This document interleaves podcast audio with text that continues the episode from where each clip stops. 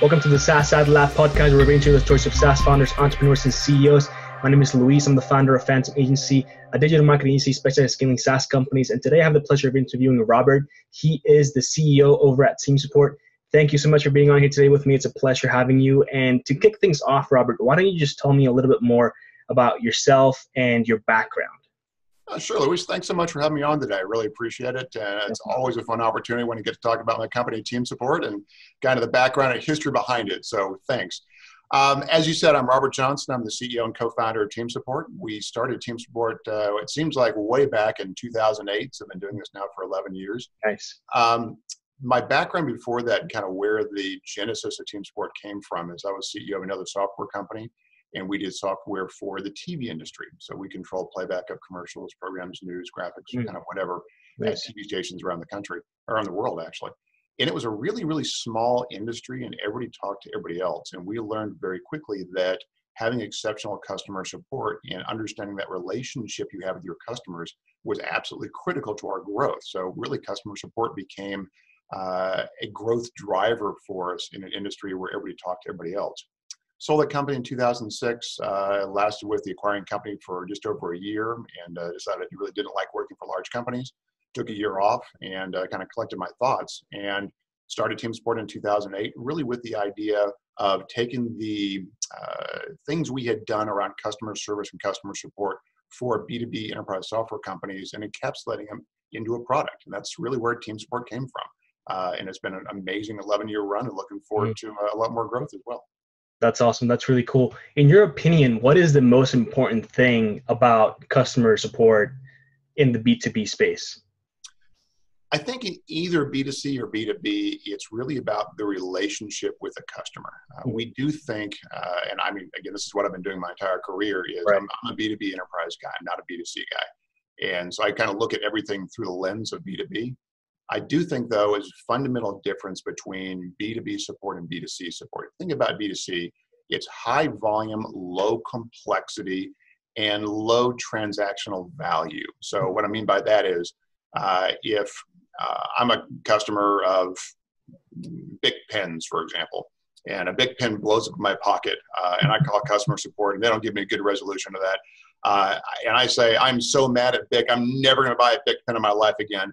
Bic's really not going to care. They lost about three dollars a year annual revenue for me mm-hmm. if that. Um, however, if uh, I'm the uh, if I have a million dollar software contract uh, and I call my vendor and they piss me off and I say, well, heck with this, I'm canceling that contract, going somewhere else. Yeah, that could be a very material interaction. So um, the interactions on the B2B side, potentially each one of those, each one of those customers is worth a lot more to the company. So uh, it, it's a much, much bigger deal for customer support.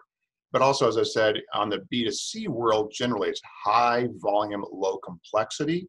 On the B2B side, generally speaking, lower volume but higher complexity. Mm-hmm. By the time that somebody reaches out to their vendor with a question, they've already asked their coworkers, they've asked people internally, they've asked their system administrator, um, and they said, well, nobody else internally knows the answer, so I'm going to go to the vendor and ask them that question. So it tends to be the more complex questions. Um, but you know, there are some similarities. Obviously, you want to have a good relationship with your client. Uh, you want to make sure you, you get the issues resolved and track everything down. But there's a lot of really big differences between the two, and that's again what we've always focused on is that B2B customer support. That's what we do. Mm-hmm, totally. So when it comes down to the earlier days of the company, right, really talking about growth and, and building out the team culture and everything, what was the most challenging thing in your opinion as far as you know putting this thing together? It's funny actually growth was uh, marketing and growth hmm. it's uh, we came from a market that was a very very vertical market i could drive to almost any town in the us or in the world really and find the biggest antenna drive to the base of that antenna and find probably a handful of tv stations and sell to them directly uh, back in the day we had a book and then eventually a database which had every tv station in the us uh, the people who work there, I mean, I, I, literally had a book with probably 80 to 90% of my, my potential customers in mm-hmm. one location. That was great. Uh, the downside was it was a very relatively small market, so there's limited growth opportunity, but we knew exactly who our customers were, and marketing to them was pretty simple. We had two magazines, one trade show, uh, and again, I knew literally where they all lived.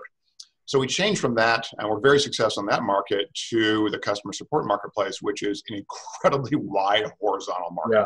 I mean, yeah. it, it is just mind-numbingly large how, how large this market is. Um, but it's again very competitive. It is uh, very horizontal. I can go to almost any company that has a customer, and they're a potential customer of mine. And so we decided early on to limit that market down and again really focus on the B2B side. And but it's a different challenge. There is no trade show out there. There is no magazine out there where every one of my potential customers can be. So uh, sorry, long-winded answer, but the, no the early days, the challenge it wasn't the product. We knew what we wanted to do in the product side. It was really how do we take this amazing product we've developed and let the world know about it, and uh, have them come clamoring to our front door. And that was about 10 years ago when you first started the company. So, what was the solution to that problem that you were faced with? You know, I'm not sure we've even solved it today. It's something that we can continually tweak, we continue to play with. Uh, I think if anybody says they've solved sales and marketing and they're doing as, as well as they want to do, they're lying to you. Mm-hmm. Uh, we always want to do better. We always want to sell more. We always always want to introduce our product to mm-hmm. more and more customers. Um, but yeah, I think in the early days, we really didn't have that figured out. We stumbled along. Uh, it was a small team. We didn't take venture early on. Mm-hmm. Uh, we took our first round of venture in 2014, and then we did a small venture debt round in 2016. Uh, and that really is when we, I think, team support became what we, what we are today. Uh, and really, we put the gasoline on the fire and started growing it. And we hired some marketing professionals that really started to understand the business. We also did a private equity transaction, a growth equity round with level equity going back about 18 months ago. And that, uh, again, put another big tranche of capital on the balance sheet and let us expand the team and expand the caliber of people we had right. on board as well. So there's been, a, you know, as you would well imagine, in a high growth 11 year old company, there's been a lot of change over the years. But uh, I would say we're still trying to figure out sales and marketing, and we probably always will be. And that's right. That's like you, like you said, it's not a thing that you just kind of figure out and then all of a sudden it starts, you know, just working on its own essentially. But I guess the question was like, what were some of the things, you know, for example, like you mentioned, uh, beforehand you had a trade show, right? So you could just go to that trade show and and showcase a product, uh, whatever the, the case may be. There, contact, you know, uh, or get in touch with people in, in the industry. Would and this is kind of like a more more of a scenario, right? But would have would it have been viable for team support to then create right or start its own trade show in that case to get all those people together into the same spot?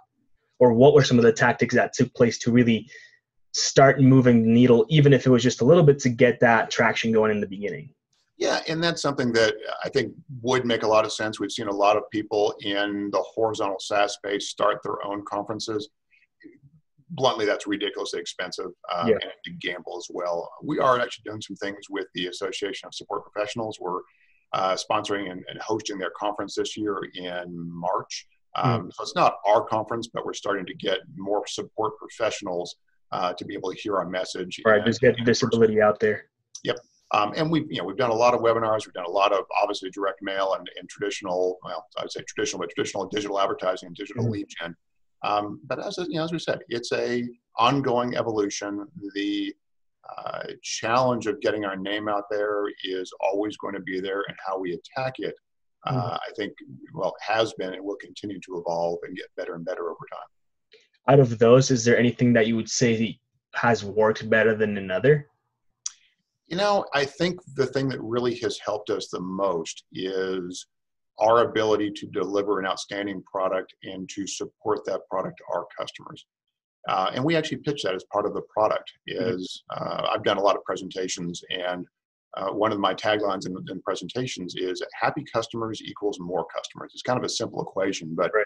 if you have customers that like your company, like your product, and enjoy doing business with you, they will, in the subscription economy, continue to renew their subscriptions. They will add more seats in our case to their subscription. They'll pay more. Uh, they'll pay you more money over time, and frankly, they'll tell their friends and their colleagues about your product as well. So we look at customer support and our ability, obviously from a technology platform, but from our company's ability to deliver uh, amazing customer support and amazing relationships with our customers as a growth driver for us which is really just word of mouth, right? Like, it, it, it's always going to be working that way. It's always going to work. With that being said, have you ever thought of, or have you already implemented any sort of referral, you know, kickback to anyone that brings in a customer or something like that, or is that something that you try to stay away from? You know, we try to stay away from that. We we've dabbled with it a little bit, um, but it it's very challenging to cross a line where our relationship is with the company. Mm. So that's kind of going back to what we talked about early on. One of the major differences between B2B and B2C is B2C, you're dealing with the consumer who is your entire re- relationship with that uh, person. Mm. Um, in the B2B world, you're dealing with a collection of individuals, but your ultimate customer is an entity, it's the business. And so it puts us in the referral business a little bit in an odd case where we are asking an employee of our customer to uh, give us a referral and then we're paying them individually as so who get who gets the who gets the piece yeah, really is the problem yeah, exactly. Um, and we play with it a little bit. It's just it's kind of a, a little bit of a, a, dangerous place to be. Mm-hmm. and we have a number of our customers that specifically prohibit that as well. Okay. um, i won't mention their name but there's some large retailers who are very against that mm-hmm. uh, who happen to be our customer and so we'd have to tread very carefully there. However um, while we don't do direct referrals for customers, we do encourage our customers to write um, uh, refer write uh, recommendations for us on some various platforms like G2 Crowd and Software Advice and Capterra. So if you look at those platforms, we've got a lot of just amazing reviews uh, from our customers talking about how great our product is, right. and that's been a great word of mouth. It's probably been one of the most uh, powerful um, word of mouth campaigns we've done with uh, with those platforms. That's great. What are some of the campaigns that you're currently running? Like, what are some of the marketing, you know, uh, just campaigns overall that you've got going on right now, uh, or that you are planning for the coming future? If you're comfortable, you know.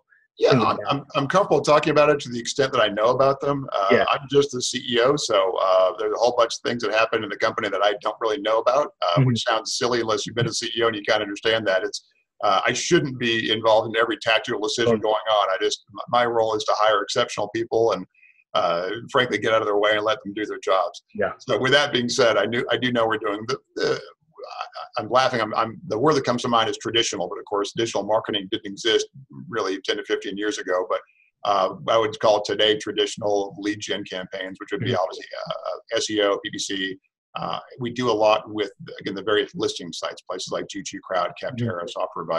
Um, those are actually very good lead sources for us. I don't think I'm telling any dark secrets about that.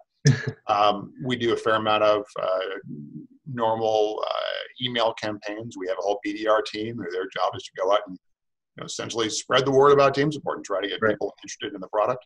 Uh, we do webinars. Uh, we do a lot of content marketing as well, so white papers and ebooks and thought leadership. So it's, um, I think we're a good mix of everything. Yeah, a good mix. I don't think there's anything that we're doing that's particularly different. I think there's a fairly set playbook for uh, enterprise SaaS marketing today, and we're following that playbook and just trying to execute really well on that. Nice, nice. To kind of shift gears here a little bit and learn more about really, you know, growing a good team and and really helping them, you know, with not just become better themselves, but also become better as a company uh, as a whole what are you know how do you look for the right people to start building a company from? And and actually i'd love to hear your your thoughts on really building a company at the very beginning right? When you're a couple a couple years old you got a small team to to really ramping things up and, and building more and more team behind you. I got to say that's a that's a fun question, and it's the right question to ask of probably any CEO that's been successful. Um, and I've been a software tech CEO for the last 20 plus years.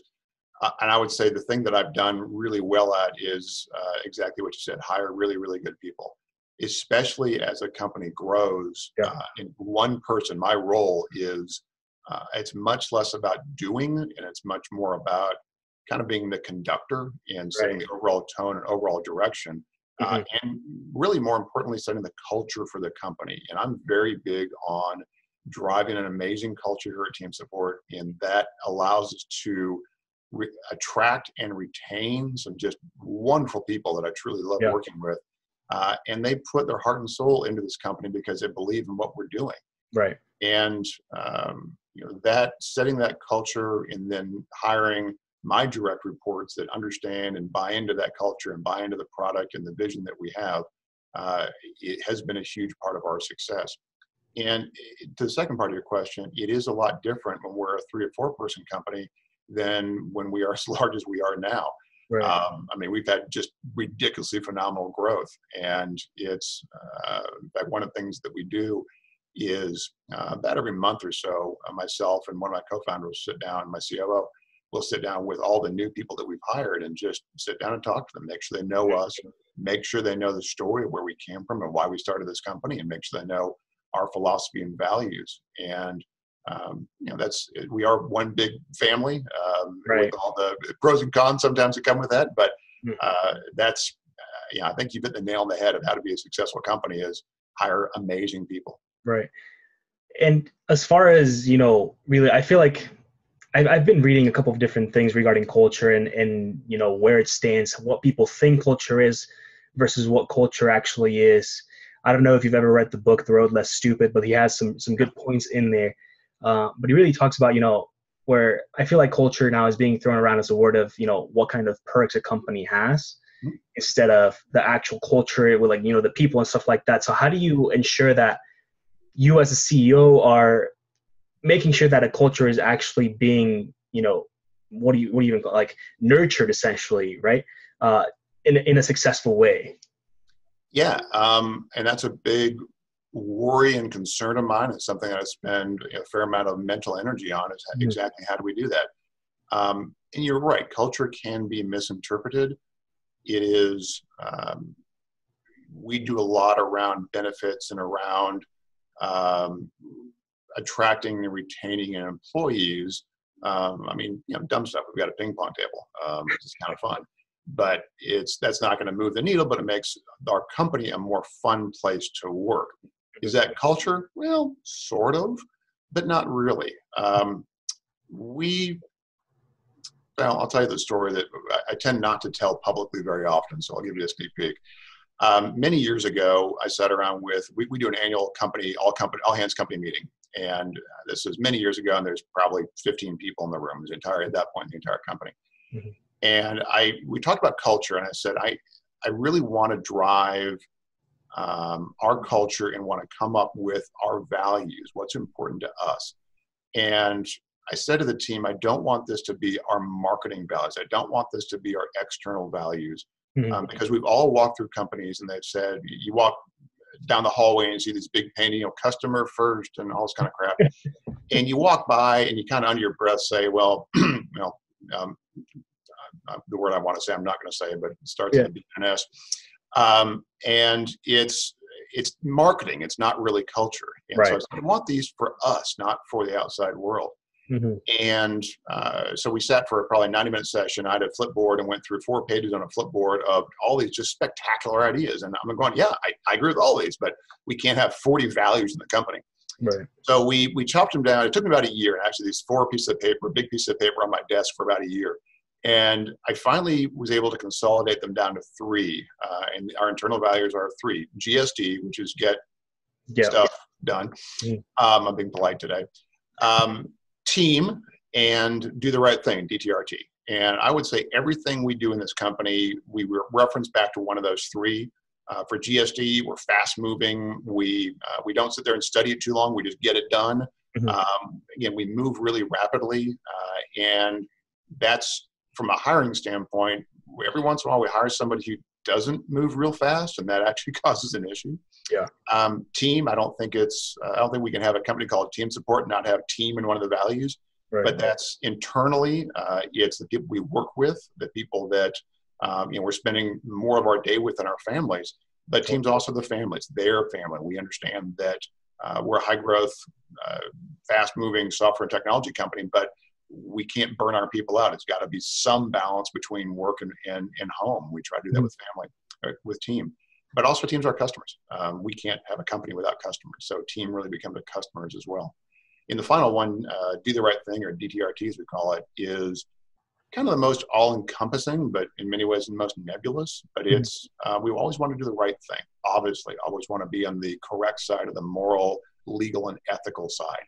I shouldn't even have to say that, but I want right. to say yeah. Um, but more importantly, we want to do the right thing for the customer. We want to do the right thing for the product. We want to do the right thing for the employees. And that's not always black and white. Uh, there's mm-hmm. a lot of times a lot of debate about that. In some cases, the right thing for one group may not be the right thing for the other. So there's not always again a black and white answer, but just by the fact that we're asking ourselves, are we doing the right thing? Is this the right decision? Mm-hmm. Are we DTRTing? That helps us make sure we're heading in the right direction. Nice. I love it.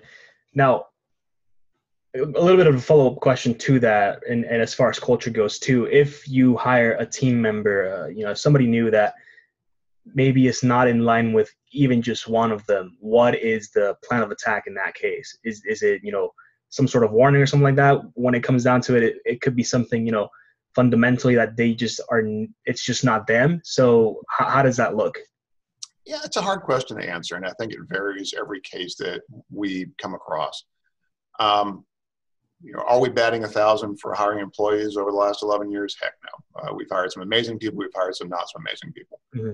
We, um, they tend to self-select fairly quickly. Uh, we do definitely hire for culture as much as technical aptitude. Mm-hmm. And given the choice, if we have two people that are roughly equal, or even one that maybe not quite as good technically, we will generally hire for the cultural aptitude. Okay. Um, and what the person who fits within the company, and that doesn't mean we're homogeneous. Um, right. In fact, we've got um, that's one of the things we reference in the team value is we value a wide, uh, a huge amount of diversity in the team. I think it makes us a lot stronger there. So that's one thing that uh, people get knocked for occasionally they say they hire for cultures. You end up with you kind of everybody being the same, and that's not at all what we mean by that, nor what we attract. Mm-hmm. But we certainly, you know, we messed up on hiring before? Yeah, in a lot of cases, that's on us. We hired the wrong people. Mm-hmm. Um, and so I think the, the resolution varies greatly. Uh, oftentimes they will recognize that and kind of self exit out of the company. Um, other times there won't, and they will have to show them the door. Uh, and that's some of the hardest things to do for anybody who's ever yeah. hired and fired people. Uh, you know, nobody enjoys that. It's one of the hardest things we, we ever do. Definitely. Now to shift gears a little bit more into the personal side of, you know, growing a company for multiple, for, for, for a number of years now, right? What it has been, again, on a personal level, the most challenging thing? Yikes, man, this is getting like a psychology interview here. um, it's uh, I wouldn't trade it for the world. Uh, mm. It's interesting. I've really never been, um, except for very very brief periods, never been anything but a CEO. So when I hire my direct reports, I, I tease them a little bit and say, "Look, I'm not housebroken. Um, I know it, and just that's that's who I am." But uh, at 25, I became a CEO of a small company, and just that's kind of always what I've done. Mm-hmm. I wouldn't trade the journey for anything. Um, I've loved it, and I continue to love it. But you know, the hardest thing is it's you're away from your family a lot. Um, it is can be incredibly stressful. Uh, the weight's all on my shoulders, and um, you know there are certainly days where I'm on the road traveling and it's a crappy day and just things aren't going my way. I'm going on. This is not fun anymore. Yeah. Um, but it's tough. It's fun, um, and I wouldn't trade. Wouldn't trade it for the world. Just keeps challenging every every day, essentially. Oh yeah. Oh yeah, it definitely keeps challenging me. What's Every once in a while, I think I have things all settled out, and then I kind of go, okay, what did I miss? And invariably, I had missed something. totally, hundred percent. If you could go back to yourself at you know 25 or, or when you just started um, team support here, with everything that you've learned so far, what would you have done differently if you could? God, we don't have enough time for that. Um, as a 25 year old CEO, I was an idiot. I didn't know what I was doing. The funny part was, I think it helped me. And at, at that age, you don't know what you don't know, and you don't know how hard the journey is that you're about mm-hmm. to go on is going to be. Mm-hmm. Um, you know, there were a whole bunch of times where I just kind of said screw it and kept on going, and it worked out. Yeah. But it's uh, in that particular situation, um, and obviously every situation is different. I don't think you could take me at this age and plunk me into that company and it would have been successful. It would have been a very different journey. Yeah. Um, I was, um, you know, I still am, and I would probably hope I always will be very stubborn and very much of an optimist. And I think mm-hmm. those are uh, incredibly useful traits for a entrepreneur. Mm-hmm. You know, at that age, I had a lot more. Uh, I, I, could run a lot more sleepless nights. Uh, didn't have a family yet, uh, and I could do. I could take a lot more risks. Mm-hmm. Um, but Yeah, I, it's an interesting question. I haven't spent a lot of time thinking about it, but I think the journey would have been different. But I'm not sure it would have been actually as successful. I think I would have looked at the situation I was tossed into as a 25 year old, saying, "Yeah, this isn't going to work. I'm just going to yeah. fold up and go somewhere else." And luckily, I didn't. It worked out great, and we had a good 10 year run and eventually a very successful exit out of that company. Good. That's great. Do you have a favorite book, Robert? Oh, wow. Um, I read a lot. Uh, I tend to read fiction uh, in the evenings. I'm not really a huge business book guy. Um, a couple that'll come to the top of my head. One I read probably two years ago, A Gentleman in Moscow, uh, an amazing fiction book. Uh, it's about a guy who uh, essentially gets imprisoned in the, I can't remember the name of the hotel, but one of the very famous hotels in downtown Moscow. And uh, he's imprisoned there, living in a suite, but um, he can't leave the hotel. And it's huh. a description of how Moscow changes over 50 or 60 years uh, from the revolution through almost the 80s, I think. Um, and it's just a, it's a fascinating read. Uh, yeah, that's very, interesting. Very well written. Um, I'm also a big space buff, and uh, I love reading anything about uh, the space program anywhere. Mm-hmm. Um, I think my favorite book there was a book called This New Ocean. I think it was. Okay. And uh, it started kind of funny. It starts with the space program talking about Icarus and Daedalus. Mm-hmm. so it goes back way far, but it was uh, one of the first books that was written after the Soviet Union really opened up and we started to understand their space program in the 60s and 60s and 70s right. and understand what was going on um, from the outside world. So um, That's interesting. Yeah. That's awesome. two, and, uh, two book recommendations for you. yeah. Where can people find you online, Robert? Uh, lots of places. Teamsupport.com is our website. Uh, you can email me directly, rjohnson at teamsupport.com, at teamsupportceo on Twitter.